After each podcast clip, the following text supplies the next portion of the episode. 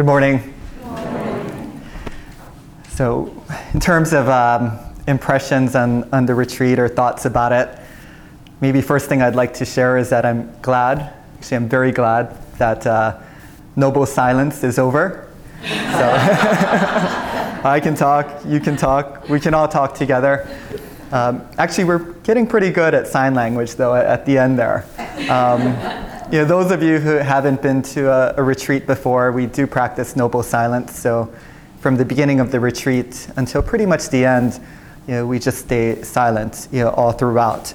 Um, so, I'm, who am I? I'm Darren. You know, my Won Dharma name is uh, Won Do Sung, which means the attainment of Tao or the attainment of the path. Um, been coming to the temple for about five years now, and this was my second second retreat. Um, you know, my key takeaway for all of you is that I just highly recommend uh, you going to the retreat um, if you haven't been before, and if you've been before, to, to go again. Uh, I certainly enjoyed it. Um, yeah, I think three areas that um, I'll focus on uh, in terms of my experience from the retreat. You know, one you know, is the mental benefits. You know, second is, are the physical changes. And third uh, is the sense of community. Um, know, the, the, the, theme of the retreat was present moment awareness. Present moment awareness. Um, and you know, Venerable Lee at, at, the beginning gave us what I'd call you know, challenges to help stimulate that present moment awareness. And that was you know, while brushing your teeth, you know, while walking, or while eating, to just really focus on, on that, uh, to be in that present moment. And she also gave us a tip during her, her Dharma talk in terms of your focus. And so while meditating, you know, 100% of your focus on the breath, uh, your danjan. Um, but then when you're engaging in, a, in, a t- in an activity, like you know, brushing your teeth or eating or walking or listening right now, you, know, you could have 20% of your focus on your breath and 80% of your focus on that particular activity to stay in that present moment. Um, in terms of the, uh, the mental benefits, you know, you know, for me, it, it, happened as I expected. You know, my brain you know, just got mentally quiet as the retreat went along, and I actually had a, a choice for that weekend. I had previously been scheduled for a trip to Las Vegas.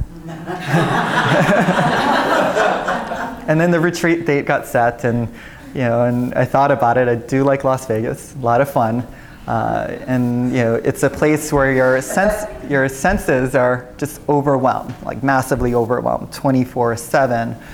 And you know, I chose to go to the retreat um, because what you do have there is, is nature.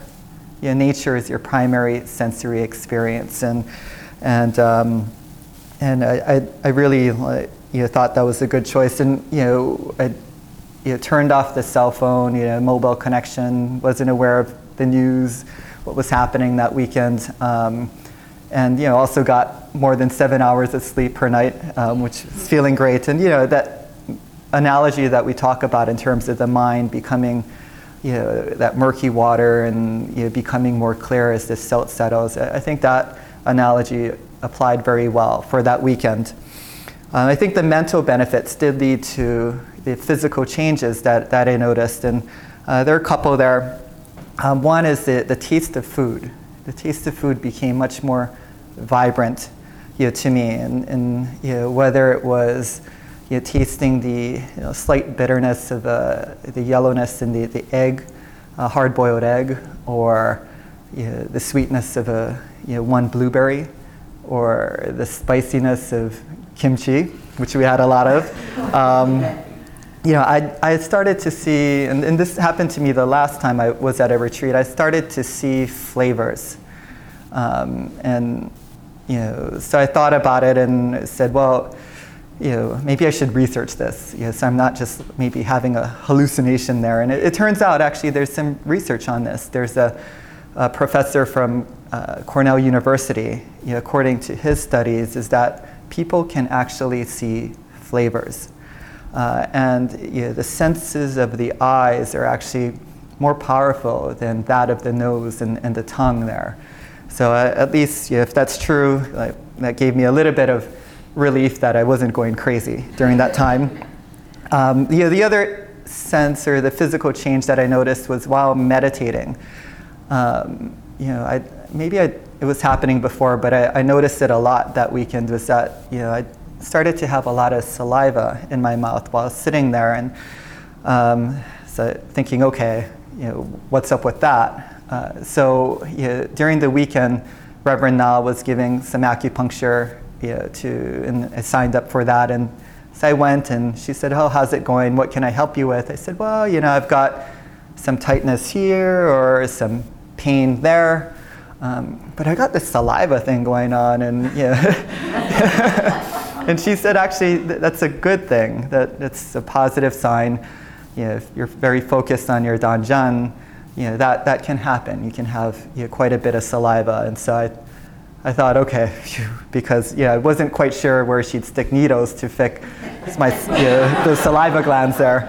Um, and, and so, you know, I think had those good mental benefits, those physical changes, all amidst you know, the, you know, the community there. And what I noticed is throughout the weekend, it just got easier you know, to do things, whether you know, easier to sit and be quiet and meditate, um, easy, easier just to walk and you know, focus on each step there, you know, easier to, to just eat without talking even though everyone's around you there. Um, and you know, there's a book that I'm reading right now. It's called The Willpower Instinct. Um, it's by Kelly McGonigal. She, I, I, highly recommend this book, by the way. She's a professor from Stanford University. Um, and one of the things she mentions in her book is research just about how our willpower is stronger when we're part of a group um, rather than off on our own there. And so I think for me that, that was very, very true you know, over the, the weekend there. Um, you know, and, and even, even you know, with the noble silence that we all had, I still felt this sense of community amongst us. Um, so just in, in closing, you know, want to close with some gratitude. You know, I thought the retreat, as always, it's very well organized. Um, there's ample activities to do. There are ample breaks. The food is delicious and you know, we also had, were treated to some you know, juices and smoothies by Stephen. That was a nice surprise there. Uh, the lodging is very comfortable, and so just want to express great gratitude to you know, Venerable Lee, Doyon, uh, Unju, you know, all the ministers of the Won Dharma Center, all the staff of the Won Dharma Center for making that, that happen, you know, and also gratitude to all the participants um, to make it happen as well. So I, I do hope that each and every one of you can experience the retreat and, and do it again if you already have. And perhaps maybe you too can experience those aspects of the, the benefits of the, the mental side, the, and notice those physical changes, and experience that sense of community. Thank you.